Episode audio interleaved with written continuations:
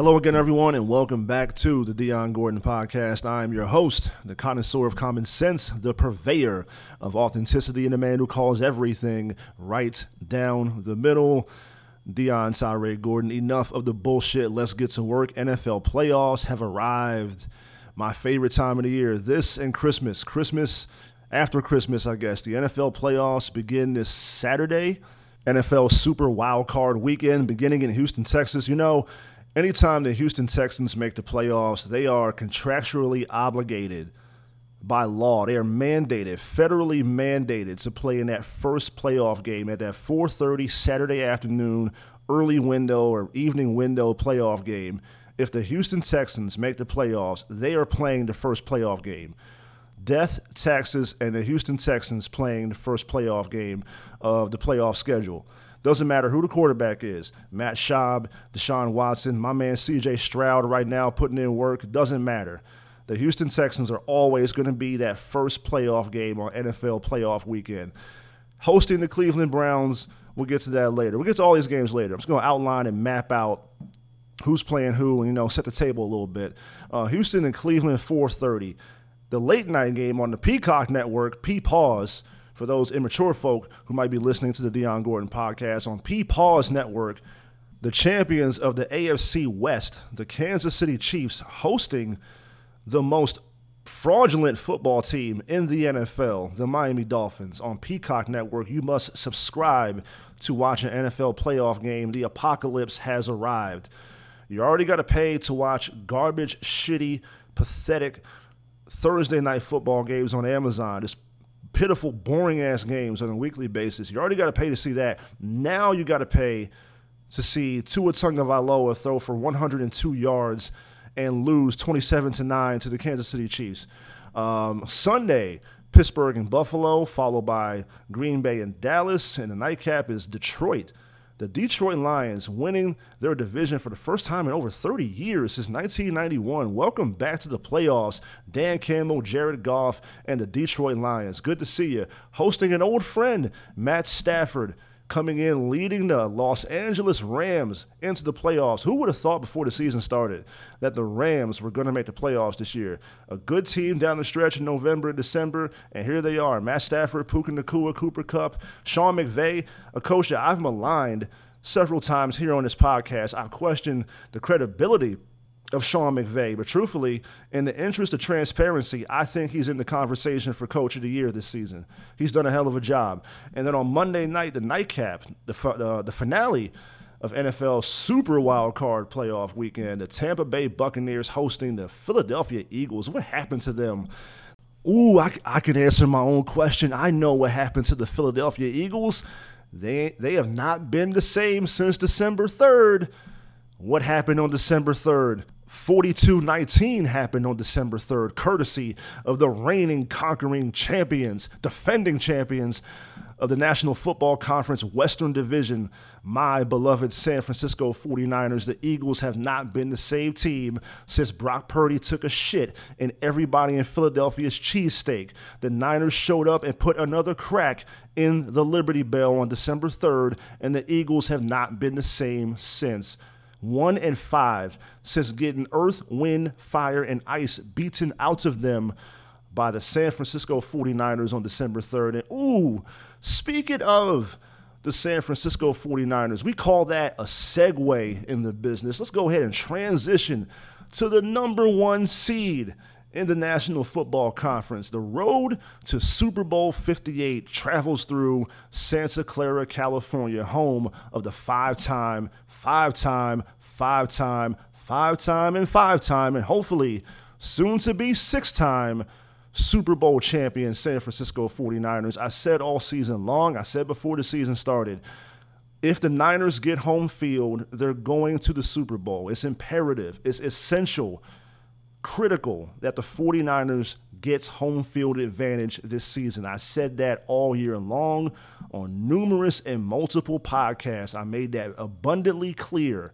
In 2019, the 49ers had home field advantage, and they dismantled the Minnesota Vikings and the Green Bay Packers en route to Super Bowl 54. Then 2021, they go on the road to play the LA Rams. They lose the NFC Championship game last year. An absolute debacle in Philadelphia. We lost all of our quarterbacks. We literally ran out of quarterbacks last season in the NFC Championship game. Brock Purdy, Josh Johnson both get hurt in that game, and we lose 31-7. To me, the moral of the story is if the 49ers have to go on the road to play an NFC Championship, they're going to lose. If they get home games, it's an easier path. They're going to the Super Bowl. That's my rationale, all right? Just let me have that. I mean, obviously, I'm biased in saying that. Anybody that knows me or has listened to the podcast knows I'm a 49er fan. That's just what it is. So I'll go ahead and admit my bias, but I don't think anyone in the NFC can realistically show up at Levi's Stadium in January and win a football game. I just don't see it happening. Dallas, Philadelphia, Tampa, Detroit, Rams, Packers, none of them can win a football game in January in Levi's Stadium. I just don't see it happening. Only one way it might happen. The only real liability and weakness the 49ers truly have, special teams, specifically rookie kicker Jake Moody, who missed 2 field goals in the Rams game. And the Rams game was a throwaway game. Like, you don't really give a fuck about that game. It's the end of the season. Nobody even played that mattered. The starters got rest. All the best players on the team are on the sideline wearing hoodies and sweatpants and shit. It's a preseason game, basically. But Jake Moody was out there, and it's still NFL kicks. It's still field goals. It still matters. His job, he's being looked at. He's under the microscope because a lot of 49er fans have been skeptical of him all season. Go back to that Cleveland game where he missed a potential game-winning field goal. And throughout the season, he appeared to be shaky and inconsistent and untrustworthy. I have about as much faith in Jake Moody making a game-winning field goal in the playoffs as I do in Joe Biden being able to successfully recite all the words to the Declaration of Independence. In other words, I have no confidence in this. He's the one real weakness on the team, the one true liability. Another potential impediment, if Arik Armstead isn't healthy in the playoffs. Dante Whitner said this on the 49er postgame live, and I agree. I co-signed this 1,000%. If Arik Armstead is not healthy, fully healthy, and ready to go in the playoffs, that could cost us. Armstead is a very important player on the team. It might not always show up in the numbers, but it shows up on film. Go look at it. The 49ers are a better football team when Arik Armstead is on the field. The last thing I heard about Armstead, who's been out since that Eagles ass whooping, that Eagles evisceration on December 3rd, the last thing I heard about Armstead was if last Sunday's game was a must-win situation, if anything was on the line in that game last Sunday against Los Angeles, he would have played. And that is according to Kyle Shanahan, the head coach of the San Francisco 49ers. So I was encouraged when I heard that update yesterday. We're going to need him. The Niners are coming in hot, 12-5. Like I said, disregard the last game of the season. You take away the 3-game losing streak and that Christmas Day nightmare, that Christmas night annihilation against Baltimore, 33-19. The Niners had a great season this year. The 49ers were the first team in pro football history to have 4 different players accumulate over 1,000 yards from scrimmage. George Kittle, Christian McCaffrey, Brandon Ayuk, Deebo Samuel, all each had over 4,000 yards of total offense from scrimmage. The game ball from the Week 18 game, Game 17, Week 18, the game ball from that game has been sent to Canton, Ohio, in the Pro Football Hall of Fame to commemorate this monumental achievement of 4 different players on your offense, each accumulating over 1,000 yards from scrimmage. Congratulations to those guys. Great football team. It's been a great year. It's been a great season. Brock Purdy played MVP caliber football all year. The hope is, the fingers are crossed, wishing on a star, lucky rabbit's foot, 4-leaf clover, whatever you might need, luck, superstition, hope, prayer, that this is finally the year. For the first time since January 29th, 1995, the 49ers win the Super Bowl this year, hopefully. Now, let's talk about the rest of the NFL playoffs. And I'll even go as far as to make a Super Bowl prediction. Might have low-key already spoiled that prediction. But anyway, here we go. The number 1 seed in the AFC, the aforementioned Baltimore Ravens, good football team. Lamar Jackson more than likely going to win MVP this season. And you know what? Rightfully so. All the yards he's put up, the numbers he's put up, the caliber of football he's played the majority of the season, his team's win-loss record, and let's be honest, let's call it what it is, it's a quarterback's award.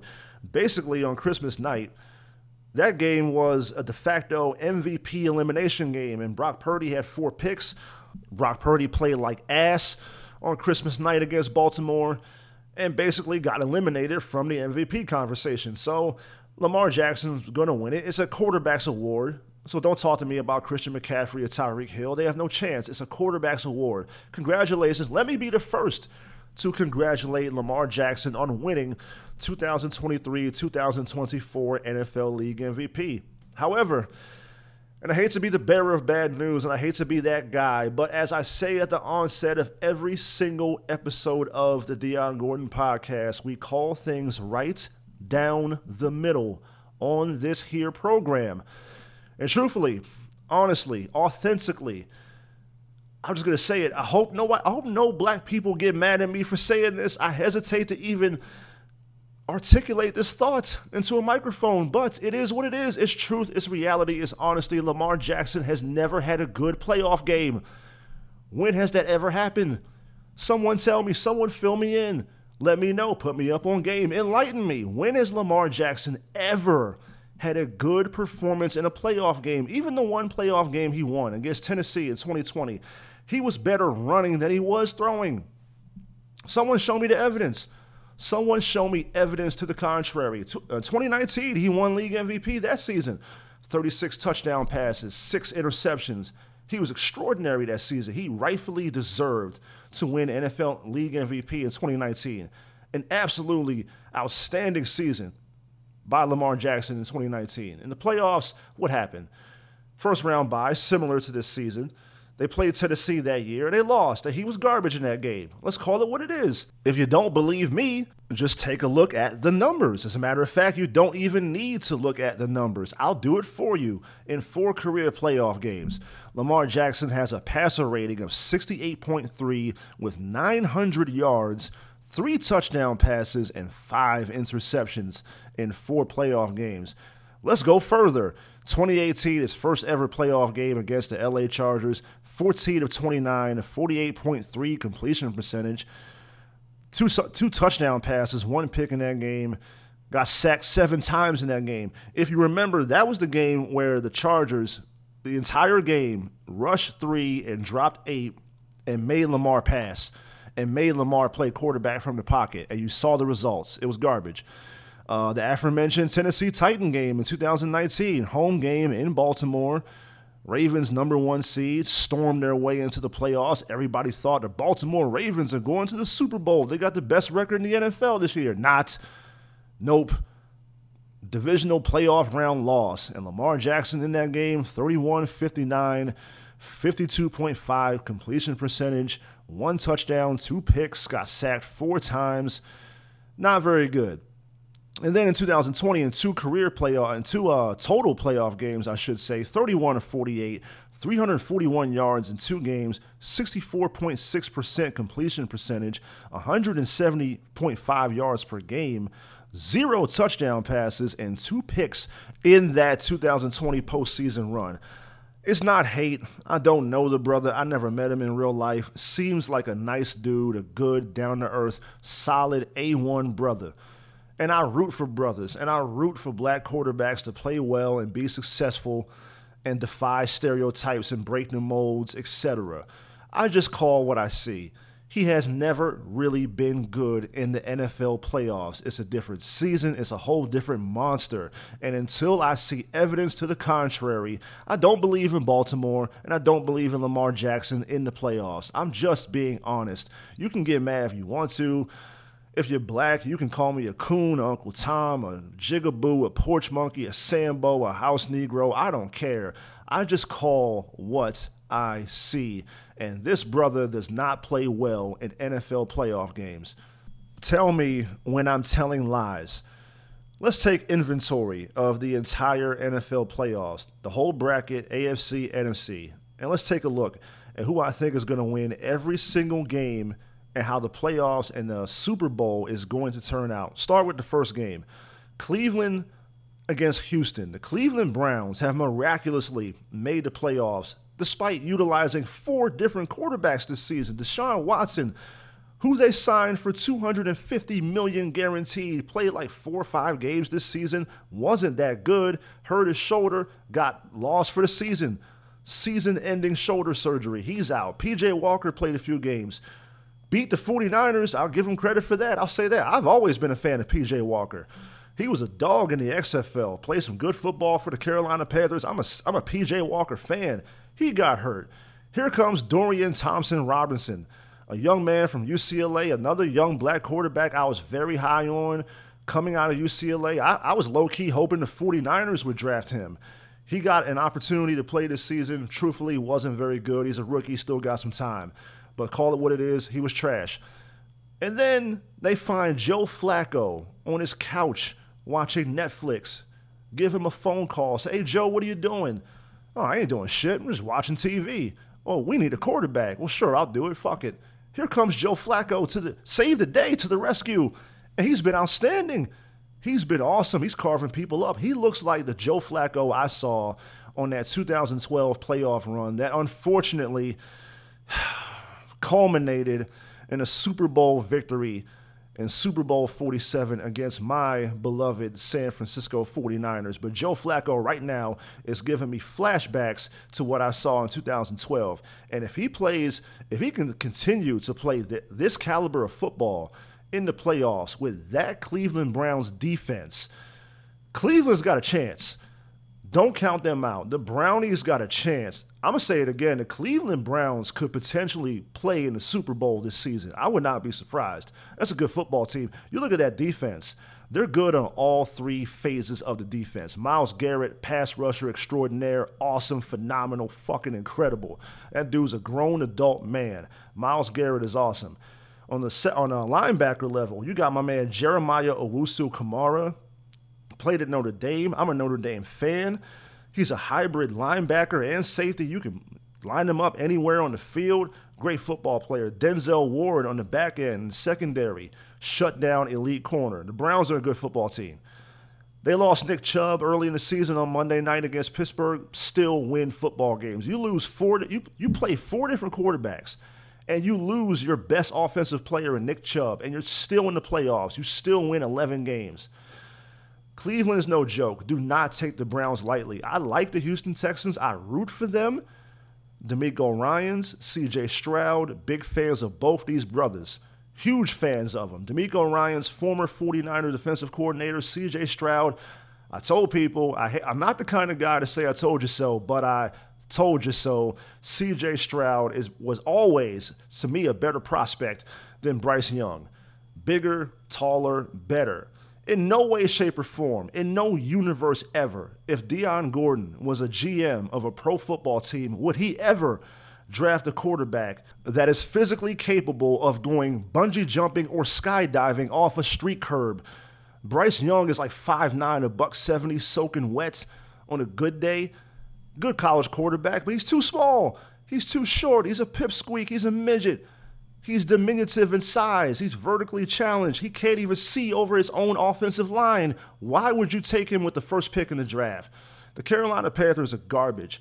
To me, it should have always been C.J. Stroud. He's been out. He's been incredible this season. He's been magnificent. Any superlative you want to use, C.J. Stroud is that. Any good positive adjective, C.J. Stroud is that. Rookie of the Year in a landslide. If he doesn't win it, the whole shit is fixed. Throw the entire award out the fucking window if C.J. Stroud does not win NFL Offensive Rookie of the Year this season. He was low-key in the MVP conversation. Let's call it what it is one more time. C.J. Stroud, legitimately, throughout the entire season, you can make a real honest case that C.J. Stroud could be MVP this season. Not going to win it, but definitely will get Offensive Rookie of the Year. But I don't think... Houston strikes me as a team that's just happy to be here. They overachieved. They're a year ahead of schedule. It's awesome they made the playoffs. It's a great story. Nico Collins is a great wide receiver. They took Will Anderson from Alabama last season. They're building something in Houston. They're trending in the right direction. They're going forward. And it's cool to see because you think back to about 2-3 years ago, they were fucking terrible.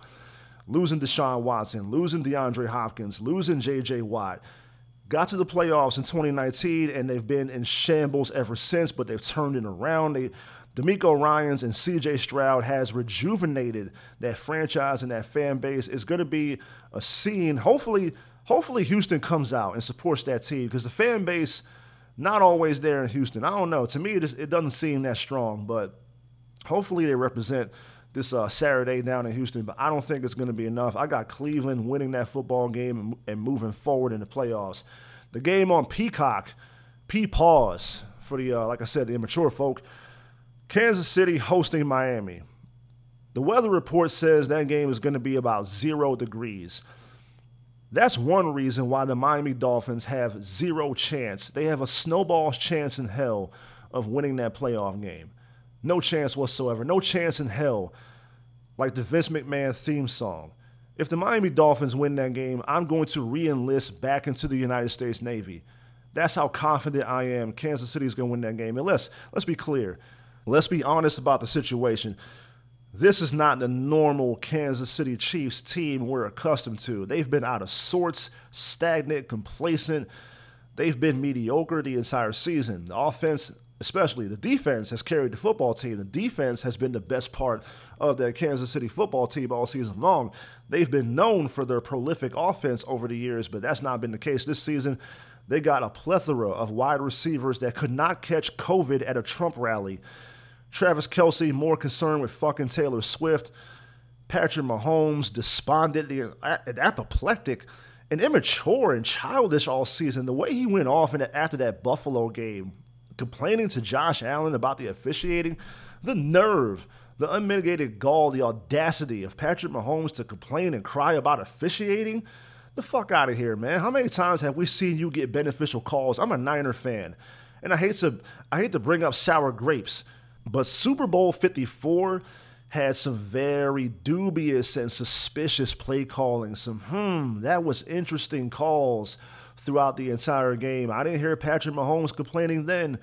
On that 3rd and 15, that jet chip wasp, the play that pretty much lost the game for the 49ers, when he hit a downfield explosive bomb to Tyreek Hill, and pretty much that was the catalyst that led to Kansas City overtaking San Francisco and scoring 21 unanswered points in the fourth quarter and winning the game 31-10.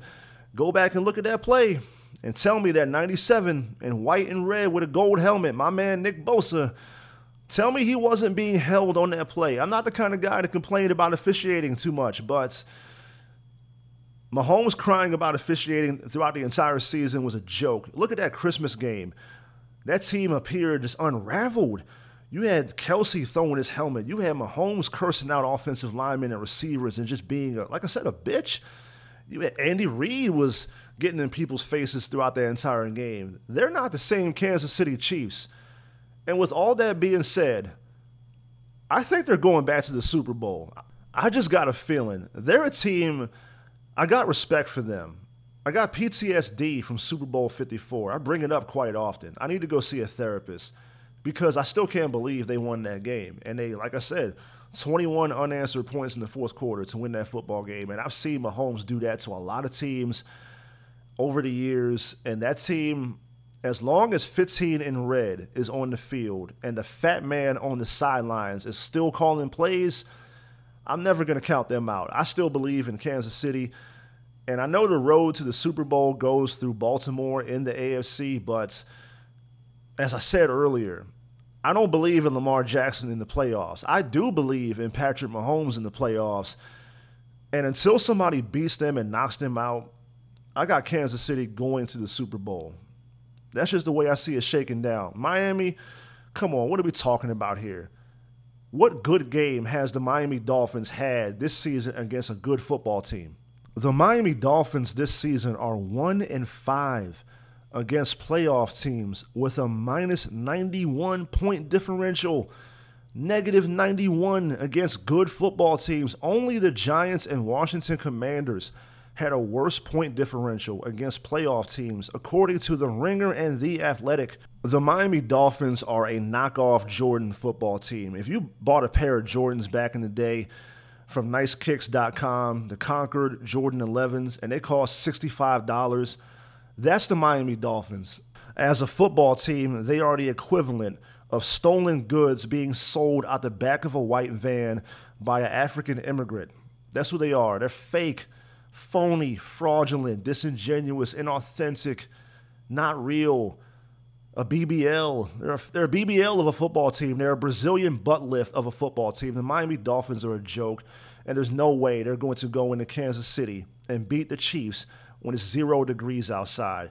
I will re-enlist back into the United States Navy if that happens. That's how confident I am that it's not going to happen. The other AFC game, and this is my dark horse in the AFC. I'm looking at three teams in the AFC that I'm really high on. Obviously, one team can represent the AFC, but three teams, Kansas City, Cleveland, and the Buffalo Bills. One of those three teams, I got a feeling, is going to play in the Super Bowl. Probably Kansas City, because, like I said, I don't count out 15 in red and the fat dude on the sidelines, but Josh Allen is intriguing because he can lose a game and he can win a game. He led the NFL this year in touchdowns, total touchdowns, and passing yards, and total yards or whatever for one player, for a quarterback, and also led the NFL in turnovers. He can win you a game. He can lose you a game. He's a hybrid, a modern-day hybrid of Cam Newton and Brett Favre, minus the welfare fraud and stupid outfits. That's Josh Allen. However, I will say this. As inconsistent and philanthropic as Josh Allen has been with the football during the regular season and the postseason, he is the antithesis of Lamar Jackson. Josh Allen gets better in the playoffs. In the playoffs, Josh Allen has a career passer rating of 99.6 with 2,334 yards, 17 touchdowns, and 4 picks in 8 games in the playoffs. I've seen Josh Allen look like the best quarterback in the NFL in numerous playoff games. Not saying that he is, but in the playoffs, think about that 47-17 demolition of New England a couple of years ago. Think about that game he had versus Kansas City a couple of years ago. I want to say 2021. Yeah, it was 2021, divisional playoff game. Josh Allen, outstanding, unbelievable, a whole different planet, a next level of quarterbacking, perfect, flawless, just absolutely omnipresent in that playoff game against Kansas City. That's a game I always use as an example of why I hate, loathe, and despise people that talk about quarterback win-loss record, because too often you'll see a quarterback like, I don't know, who's a good example of a quarterback that won a lot of football games despite doing nothing to contribute to his team winning the football game.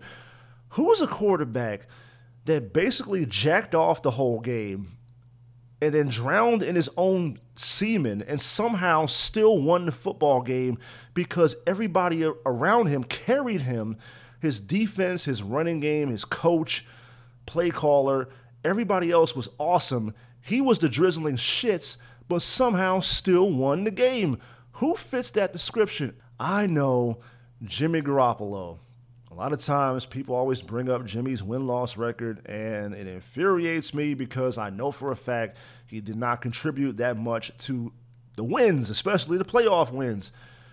On the flip side, you got a quarterback like Josh Allen, who in that playoff game against Kansas City was Jesus Christ in football pads. He did everything possible to win the football game and still lost, because his defense failed him. He gave his defense the lead with 13 seconds left in the football game and still lost.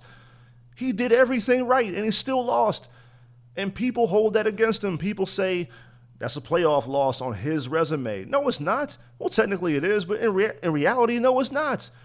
The team lost that game. The quarterback played phenomenal. He should have won that game. Quarterback win-loss stats are complete bullshit to me because far too often, like I said, mediocre quarterbacks get too much credit for winning, and a quarterback can play out of his fucking mind and still lose, and people blame him for the loss. I don't like that. I can't stand that shit. I mean, seriously, what else was he supposed to do in that game? When Tyreek Hill scored that touchdown in the fourth quarter with 1:04 to go, down 29-26, that 62-yard touchdown run where The play where Tyreek Hill ran away from the Buffalo Bills, 62 yards, a minute 4 left to go, down 29-26. Josh Allen had just thrown a touchdown pass to give the Bills the lead. Should he also lined up at inside linebacker or free safety on that play and tackled Tyreek Hill? What the fuck? You know what Buffalo should have done on that play? They should have brought back O.J. Simpson in a white Ford Bronco and had him run over Tyreek Hill. I mean, it's not like O.J. wouldn't have a problem doing something like that. He killed 2 people a long time ago. I'm sure he could run over a football player on a football field in a white Ford Bronco to help his former football team win the game. I'm sure Orenthal would have no problem with that. But in all seriousness, Josh Allen gets shit done in the playoffs. 7-1 during the regular season at home, as a matter of fact. But, oh, by the way, and that's where this game is going to be played. The Bills won the AFC East last Sunday night by beating the Miami Dolphins. And truthfully, Josh was not good in that game. Had 2 idiotic turnovers, 2 horrendous picks in that game. But they won. Got a kick return for a touchdown. Team effort. See, that's a perfect example. I'm not giving Josh Allen credit for that win. That's a team win. Technically, he gets credit for being a quarterback, and it goes on his win-loss record. But in all reality, his team won that game. But by proxy, they get to host a playoff game this Sunday against the Pittsburgh Steelers. How does Mike Tomlin do it? He's never had a losing season. The much maligned Mike Tomlin. People in Pittsburgh don't like him. There's a lot of Steeler fans that want Mike Tomlin gone. Good luck on that. I don't know who else you're going to find that's better. If Kyle Shanahan wasn't the coach of the 49ers, I would happily take Mike Tomlin, former Super Bowl champion, and as I just said, has never had a losing season in the NFL. Look at the quarterbacks on that roster. Kenny Pickett can't play. Let's call it what it is. Kenny Pickett's not good. And he's hurt right now anyway. Then you talk about Mitchell Trubisky. Come on. If Mitchell Trubisky was a beer, he'd be Keystone Light. He'd be a Coors Light. He'd be Milwaukee's best. Some shitty beer that's not good at all. That's Mitchell Trubisky. Then you talk about Mason Rudolph, the current quarterback, who's played pretty well, won games and led them to the playoffs down the stretch. Beat Seattle on the road, beat Baltimore, albeit the Ravens had their backups. They already had home field locked up, but still, down the stretch, really the best quarterback Pittsburgh had all season was Mason Rudolph. Not saying a whole lot. That's like saying you're a better father than Chris Benoit. I mean, what are you even saying in that statement? It's a miracle that Pittsburgh made the playoffs, but they're going to be one and done. T.J. Watt, a star elite premier pass rusher in the NFL, a top 3 pass rusher in the league. No question, no doubt about that. In no particular order. You could talk about Nick Bosa, Myles Garrett, Max Crosby, so on and so forth. But to me, T.J. Watt's always in that conversation. Watt is one of those people, as a football fan, I just enjoy watching him play football. I enjoy watching him apply his craft. I enjoy watching him do what he does for a living. He's awesome. There's no other way to put it. T.J. Watt's awesome. Unfortunately, he got hurt in the Baltimore game. It wasn't as bad as it looked. If you look at that replay, that looked nasty. That looked like an ACL. Fortunately, he avoided that. It's an MCL sprain. He could play if Pittsburgh somehow pulls off the upset against Buffalo. He could come back later on in the playoffs. I don't think they're going to beat Buffalo on the road. No T.J. Watt. I think it's a great story that Pittsburgh even made the playoffs. I think it's a testament to Mike Tomlin that they made it as far as they've made it, but I think the season comes to an end in the wild card round. I got Buffalo moving on. So in the AFC, I got the 5 seed Cleveland Browns being led by Joe Flacco, taking on his former team, the Baltimore Ravens. And a lot of Ravens fans, a lot of people in Maryland in general still love Joe Flacco. Joe Flacco, I should say, got to put that Maryland accent on it when you say Joe Flacco's name, former Ravens quarterback. I think that's going to be a great game. I got Cleveland winning it, though. I think the Browns, division rival, good defense, as physically tough and just as nasty as Baltimore is. And the Ravens are in a tough spot because a lot of teams over the years dominate the regular season, kick ass, take names, destroy people left and right, and then roll into the playoffs and one and done. They lose that first playoff game. You take a week off, you get stagnant, you get complacent, you start believing your own headlines. Everybody's pumping you up, talking about how great you are. You took a week off, you lost that edge. The team that played in the wild card, they're still playing football. They're still in the moment. You're no longer in the moment. You got to get reacclimated to the moment. That's something else I worry about with the 49ers. Three things: Jake Moody, Arik Armstead, and that playoff first-round bye complacency that somehow sometimes gets teams fucked up. And we've seen that over the years. Think about Green Bay in 2011, 15-1, lost the divisional game to the Giants that year, who eventually went on to win the Super Bowl.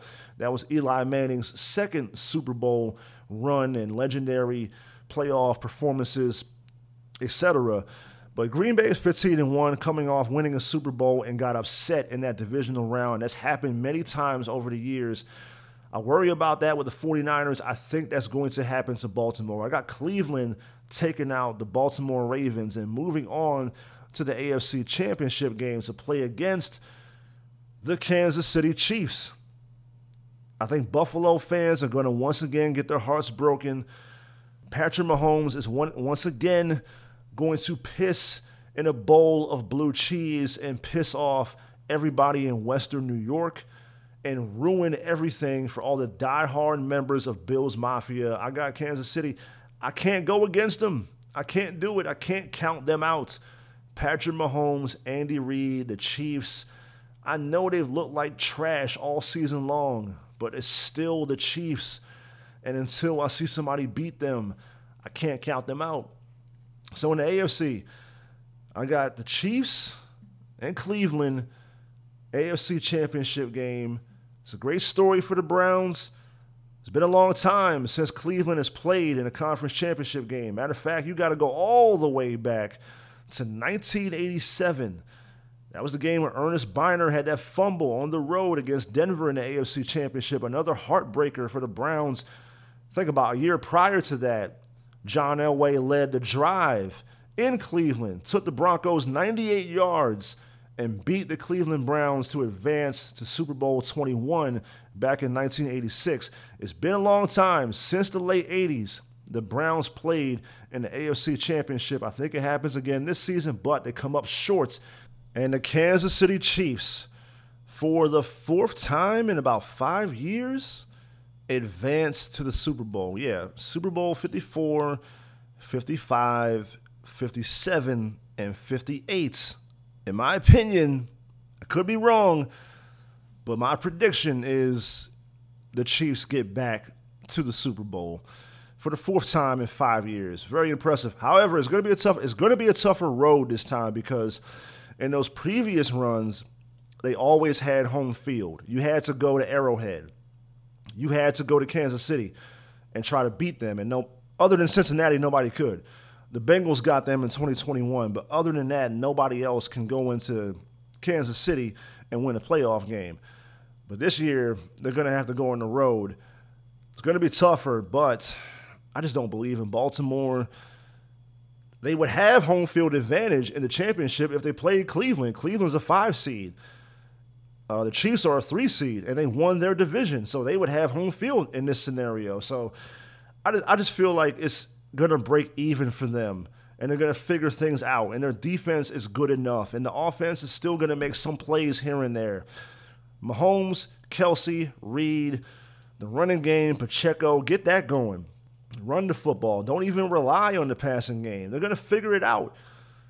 I give champions the benefit of a doubt. If you've shown and proved to me that you're capable of winning, I don't discount you. I don't bet against you, unless I feel like you're truly and completely washed. And I don't feel like Kansas City is washed. I feel like there's still some gas left in the tank. So that's the way I feel about the AFC. What about the NFC, the National Football Conference? 3 games this weekend, just like the AFC. Detroit versus Los Angeles, Dallas and Green Bay. And on Monday Night Football, the champions of the NFC South, the Tampa Bay Buccaneers host the Philadelphia Eagles, the team that represented the National Football Conference in last year's Super Bowl, but a team that has been on a downward spiral ever since they got curb stomped by the 49ers on December 3rd, 1-5 since that loss, offense in complete and total disarray, rumors of infighting and finger-pointing, the head coach Nick Sirianni on the hot seat. There's a lot on the line this Monday night, especially for him.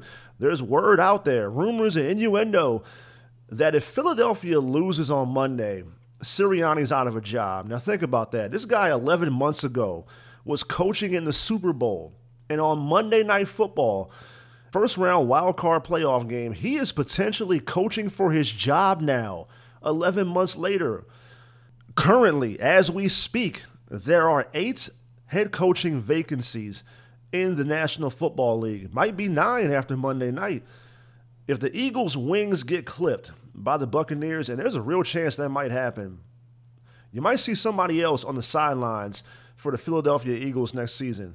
Local frat boy and, you know, the most punchable-looking dude in the NFL. Sirianni comes across as a total douchebag. Never met the guy, don't know him personally, but his whole image, persona, the way he carries himself, the way he presents himself, the way he talks, the way he looks, he comes across as an insufferable douchebag. And in my opinion, he has this season been exposed. I think the assistant coaches that left in the offseason, Shane Steichen, Jonathan Gannon, I feel like those guys were the biggest reasons why Philadelphia went as far as they did last season. And look at Gannon had a good season for me, in my opinion, given the circumstances and the lack of talent that he had to work with in Arizona. That team is talent deficient, and that's putting it mildly, and that's being nice about the situation. And Gannon had them in almost every game they played this season. They beat Philadelphia. They beat Dallas. I think Jonathan Gannon deserves a lot of credit and a lot of respect for what he did this season. And to me, he along with Shane Steichen, who had, I thought, a great year in Indianapolis, given the circumstances. That team is also talent deficient. They come into the season with Anthony Richardson, the draft pick out of the University of Florida, being a starting quarterback. He had some success. He had some good moments. He also got hurt in week 4, missed the rest of the season. This team was in the playoff hunt with Gardner Minshew being their quarterback. And if he completes a pass on 4th and 1, the last game of the season, or if they just give the ball to Jonathan Taylor, a formula that was working in that game versus the Houston Texans, Indianapolis might be in the playoffs right now. So those two guys, to me, were the biggest reasons why Philadelphia had success last season. And in their absence, Nick Sirianni's team has struggled mightily. Got off to a great start, but 1-5 down the stretch is 1-5. And the team right now is in pure shambles. And they're going into the playoffs on the road. Think about it. A month ago, they were the number 1 seed in the NFC. Now you're a 5 seed, traveling to Tampa Bay versus a Buccaneers team that should not be overlooked. This team is playing good football down the stretch last month. They are, once again, the antithesis of the Philadelphia Eagles. Philadelphia 1-5 down the stretch. Tampa Bay 5-1, due in large part to their defense that is only giving up 16.3 points per game in their last 6 games, second fewest in the NFL. Meanwhile, Philadelphia has allowed 30.3 points per game during that same stretch. Tampa Bay also wins the turnover battle. Currently, right now, the Buccaneers rank 3rd among NFC playoff teams, trailing only Dallas +10 and San Francisco +10. And how about a round of applause and some appreciation and some kind words, some acknowledgments for a guy that was written off a year ago? He was fucking terrible in Carolina last season, lost his job in Cleveland to Deshaun Watson. Much maligned, very much hated, loathed, detested, and criticized. A lightning rod for attention, a polarizing quarterback. My man, Baker, the touchdown maker, Baker Mayfield, has a 4-1 touchdown to interception ratio in his postseason career. Remember, Cleveland went into Pittsburgh in 2020 and beat them and won that playoff game, and they were led by Baker Mayfield, who outplayed Ben Roethlisberger in that game. The following week, they lose on the road to Kansas City, but there's no shame in that. Typically, that's the outcome for AFC football teams that travel to Arrowhead and try to play a playoff game versus the Kansas City Chiefs. Only Tom Brady in the 2018 AFC Championship and Joe Burrow in the 2021 AFC Championship have walked into Arrowhead and come out with a victory. Baker Mayfield put up a hell of a fight. He played well enough. Could have won that game. I know it's not about coulda, woulda, shoulda. I know it's not about hypotheticals. It's about the end results. But I've seen Baker Mayfield play good football in the playoffs, and that matters to me. Jalen Hurts, the quarterback of the Philadelphia Eagles, same thing. I've seen him play good football.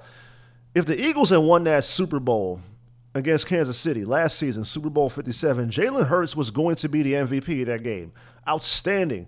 Over 300 yards passing, 3 rushing touchdowns, but a fumble that led to a scoop and score by Nick Bolton, and you lose the game 38-35. But Jalen Hurts was awesome in that game. This season, not so much. A lot of turnovers, giving the ball away, inconsistent play. Jalen Hurts this season, 3,858 yards passing, 23 touchdown passes, 15 picks, quarterback rating of 89.1. Unacceptable. You got A.J. Brown and Devontae Smith. Those numbers should be better. And coming off an MVP caliber season a year ago, where if he doesn't get hurt, the same thing I said about the Super Bowl MVP is the same thing I say about the regular season MVP last season. Jalen Hurts could have won both of them. He was awesome last year. Shane Steichen leaves. The offense a little bit different. The play calling this season, vanilla, milquetoast, watered down, predictable, and the offense has struggled. I don't like Philadelphia's chances. I think Nick Sirianni might have to clear out his desk on Tuesday morning. I think this might be it. This might be the end. I got the Buccaneers winning this football game. That defense is good, and Baker Mayfield's playing clean football. The last month of the season and in the playoffs, Baker's a good quarterback. I think Tampa Bay wins this football game, and they got home field. I'm going to say Tampa Bay 27, Philadelphia 16. 27-16 Bucks. Moving on to Detroit, Michigan, Motor City, Motown, whatever you want to call it. Ford Field is going to be an asylum this Sunday, a madhouse at Ford Field, because for the first time since 1993, the Detroit Lions have won their division, rolling into the playoffs, winning 3 of their last 4 games, and the one game they lost was due to poor officiating, dubious officiating, suspicious officiating in Dallas, Texas against the Cowboys on that Saturday night football game. That officiating crew should be investigated. That was abysmal, unconscionable officiating in that game, complete bullshit, numerous blown calls. That game looked crazy. I don't like conspiracy theories. I don't believe that the games are fixed. I don't believe in the NFL having a script or any other sport for that matter. But that game seemed like it was written by Vince McMahon. It was almost as if Dallas had a special guest referee. You know, back in the days whenever Vince and Stone Cold were going at each other, and Vince would always come up with all these different schemes and harebrained plots to fuck over Stone Cold Steve Austin and cost him the WWF Championship. He might have Austin versus The Undertaker and Kane at the same time, and also have a special guest referee, Pat Patterson, have Shane McMahon on commentary, Gerald Briscoe, the timekeeper, and Vince is standing outside the ring. That's how that game came across to me. Completely fixed. I don't even like saying that. I hate saying that because I don't believe that football games are fixed.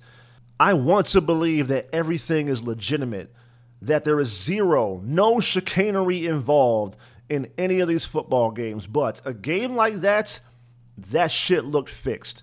That 2-point conversion play where the left tackle, Taylor Decker, reports himself as being eligible and the referee apparently didn't hear it or didn't know or didn't understand why a left tackle, an offensive lineman, a big fat motherfucker is walking up to him before the play. What do you think he's trying to tell you? Happy New Year, Merry Christmas. How's the wife? How's the kids? How's the car running? What the fuck do you think he was trying to tell you? He's reporting as eligible. What do you mean you didn't hear it or didn't know what he was trying to do? That game looked fixed. That game looked like some Vince McMahon attitude era bullshit. Stone Cold Steve Austin wins the match, but Vince comes out and says, no, restart the match. And this time, I'm going to be the special guest referee, and Austin cannot use the Stone Cold Stunner. He must win with some other move. And just for shits and giggles, if he gets counted out or disqualified, he still loses the WWF Championship. That's how that football game between Detroit and Dallas came across to me. But nonetheless, the Detroit Lions have qualified for the NFL playoffs, and I think that's awesome. I think that's great for the sport. That's a good look for the NFL. Passionate fan base up there in the great state of Michigan. Loyal Detroit Lion fans up there. And it's a good look for the league. Like I said, it's awesome. Whenever a team like that goes a long time as they have without winning, and then all of a sudden they become good again. Dan Campbell got these guys biting kneecaps off. My man Jared Goff. Anybody that knows me, anybody that listens to the podcast knows I am the president, chairman, and CEO and founder of the Jared Goff fan club, and I'm happy to see him have the success that he's having right now. This game is so interesting on so many levels. They come in winning 3 out of 4 down the stretch. Their opponent, the Los Angeles Rams, have won 7 out of 8 coming into the playoffs, and their quarterback is Matt Stafford. The same Matt Stafford that in 2008 was drafted with the first pick overall by, guess who, the Detroit Lions. Storylines in abundance. Maybe it is fixed. Maybe somebody is behind the scenes writing a script. Because how else do you explain this? The Rams make the playoffs. They're not supposed to. Nobody coming into this season said the Rams are going to make the playoffs. They got off to a slow start, but like I said, they win 7 of 8 down the stretch. Matt Stafford playing out of his mind. Puka Nacua, where the fuck did he come from? Cooper Kupp still putting in work. Sean McVay. I've maligned and slandered Sean McVay a number of times on this podcast. As I say at the onset of every podcast, I call things right down the middle.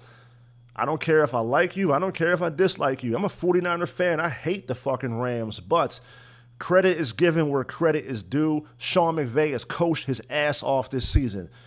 Sean McVay, a.k.a. Hank Scorpio from The Simpsons, has done an incredible job this season with a football team that no one thought was going to be good this year.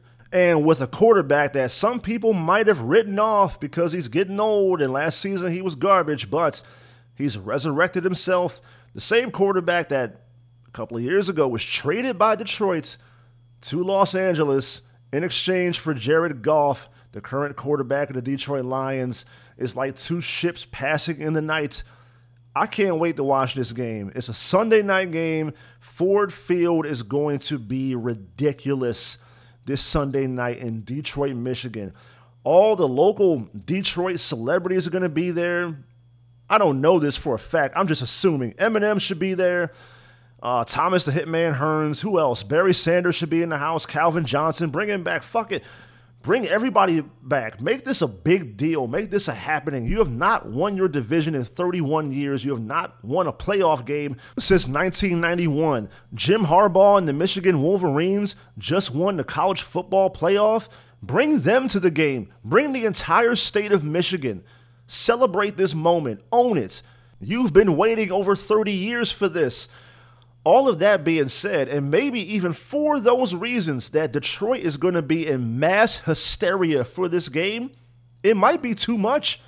It might be too much for the Lions, playing with all that hometown civic pride and trying to do well by all these loyal Detroit Lions fans that stuck with them despite all the years of futility, the Matt Millen error, all the horrendous draft picks.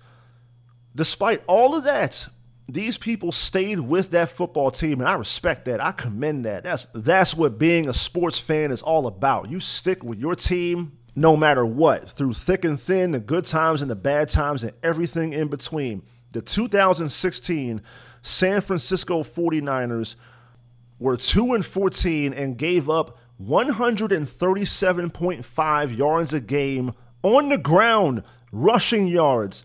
Defensively, they gave up 137.5 yards per game on the ground. They sucked. They were the drizzling shits, garbage, Nicki Minaj, Lizzo ass, terrible, sexy red sex tape bullshit. They sucked. They were easily the worst team in the NFL, and in my opinion, one of the least talented football teams I've ever watched. And you know what I did that year? I painstakingly watched all 16 games the 49ers played that year. They beat the Rams twice. They only beat one team that whole year. They beat the Rams twice. I watched every fucking game the 49ers played that year. I'm a fan. Just like those good people in Detroit, Michigan, and all over the state of Michigan, good, loyal fans. And with all that being said, I think the Rams are going to win that game. Got no rhyme or reason other than I don't like Detroit's secondary. Aiden Hutchinson and company are going to have to get pressure on Stafford early and often. Get to the quarterback. He's old. He can't move. Get him off his spot and make him uncomfortable. If Stafford has time, he can find open receivers. He can decimate that Lions secondary. It's going to be like any other football game. The battle in the trenches is going to be one up front. And whoever wins that battle wins the football game. I think the Rams got enough defensively. Aaron Donald is still playing at a high level. Future first ballot Pro Football Hall of Famer, Aaron Donald. Grown adult man, Aaron Donald. If they can get pressure on Goff, Goff, just like any other quarterback, struggles whenever he's under pressure. I got the Rams winning this football game. Close, going to be a good game, back and forth, down to the last second. But I got the Rams pulling the upset and winning this football game. Moving on to the second round to play the 49ers. That's going to be That's a tough game because it's a division rival. You're playing them for the third time this season, even though the second time was a glorified preseason game. But still, they know us and we know them. McVay and Shanahan used to work together. No love lost there. That could potentially be a tough divisional playoff game. The Niners and the Rams, that's the way I see it. The other NFC playoff game, the Green Bay Packers, ahead of schedule. Nobody saw them coming. Jordan Love, since week 11, 18 touchdown passes, one pick. In the middle of the season, everybody wrote this young man off. Please make sure your apology is just as loud as your disrespect whenever you're talking about Jordan Love. A good young quarterback making a name for himself. How do the Green Bay Packers continue to do this? You go from Brett Favre to Aaron Rodgers, to Jordan Love. You just keep stumbling upon good quarterbacks. A lot of skepticism coming into this season. How is the post-Aaron Rodgers era going to look in Green Bay? Do we know about Jordan Love? What kind of quarterback is he? We've only seen him play a little bit of football here and there, a game against Kansas City when Rodgers was out for COVID or being on the COVID list, some mop-up duty against the Eagles a couple of years ago on Sunday night. He's an unknown. He's a mystery. We don't know about Jordan Love. We don't know if he's ready to assume the reins of being the quarterback of the Green Bay Packers. But 4,159 yards later, 32 touchdown passes, 11 interceptions later, we know about Jordan Love, and we know he's a good quarterback. As a 49er fan, I'll say this. Jordan Love is everything we thought, hoped, and wished Trey Lance was going to be. I really feel that. I really believe that. Jordan Love is the quarterback that we wanted Trey Lance to be but never became, and that's unfortunate. Jordan Love and C.J. Stroud are my two favorite quarterbacks in the NFL, not named Brock Purdy. I'm a fan of both of these young brothers. I look forward to seeing how they develop and grow and mature and continue on in the NFL. However, the same thing I said about C.J. Stroud is the same thing I say about Jordan Love and the Green Bay Packers. You are 1 year ahead of schedule. It's a nice story. It's cool. It's a fun thing to see, but you're not going to win your playoff game. Dallas doesn't lose at home. Dak Prescott, listen, the two quarterbacks in this game lead the NFL in touchdown passes. Jordan Love, two, number one, Dak Prescott. This season, reign Dakota Prescott threw for 4,516 yards, 36 touchdown passes, 9 picks, and a quarterback rating of 105.9. all this talk about Lamar Jackson winning MVP, truthfully, honestly, authentically, I hate the Dallas Cowboys. Dak Prescott maybe should win league MVP this season, even over my guy Brock Purdy, over Lamar, over CMC, Tyreek Hill, whoever else you want to mention. Listen to those numbers. 4,516 yards, 36 touchdown passes, 9 picks, 105.9 quarterback rating, 12 wins on the regular season for the third consecutive year in Dallas, and they won their division. You know what that sounds like to me? NFL League MVP, Dak Prescott. He's not going to win it. I already see the wheels in motion. This whole Lamar being MVP thing started about a month ago by the media. Chris Collinsworth started that on Sunday Night Football. So it's going to happen. So fine, fuck it, whatever. Congratulations, Lamar. But honestly, Dak Prescott probably should win league MVP this season. He got off to a slow start. The first 6 games were not very good. But after that, he's played high caliber football. Give credit where it's due. The Cowboys don't lose home games. They don't lose home playoff games, well, unless it's against the 49ers.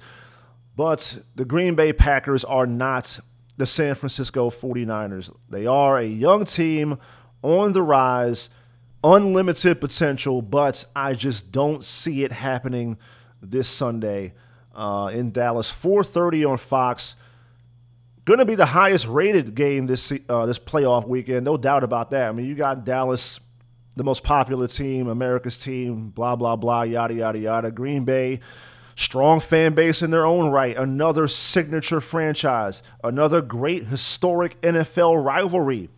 Another instance of you're not able to tell the full story of the NFL without talking about Cowboys and Packers. 1966, the Ice Bowl, Green Bay, Dallas. And ever since then, we're talking about two teams that have combined to win 9 Super Bowls and dominate the NFL for different eras, decades, years, different legendary Hall of Fame caliber players have worn the uniforms of both of those teams. You can't ignore it. You cannot downplay the significance and the relevance of the Green Bay Packers and Dallas Cowboys. This is going to be the highest-rated football game played this weekend. I predict about 33 million watch this game on Sunday. I also predict Dallas 33, Green Bay, I want to say, let's go with 21. 33-21, Cowboys. I also got Dallas beating Tampa Bay in the second round. That would be the matchup. It would be 49ers and Rams, Tampa and Dallas. I think for the second year in a row, the Cowboys take care of the Buccaneers, and the third year in a row, the 49ers take care of the Cowboys. 2021, the wild card, 2022 divisional, 2023 NFC Championship game.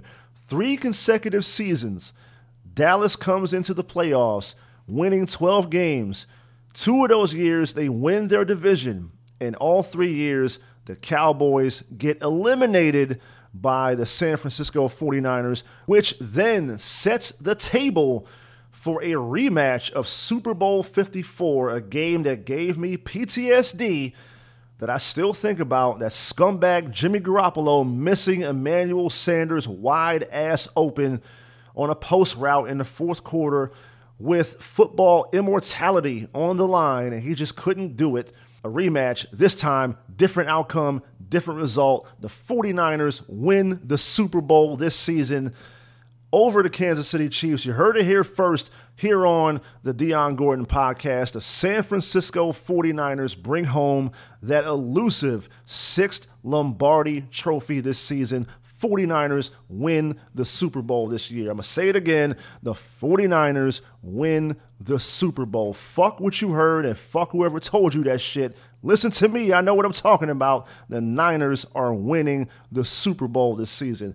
And with all of that being said, that concludes another edition of the Deion Gordon podcast. Eternally grateful, always humble, and very much appreciative. And remember, at all times, tread lightly like a woodpecker with a headache. Until next time, picture me rolling. I'm out.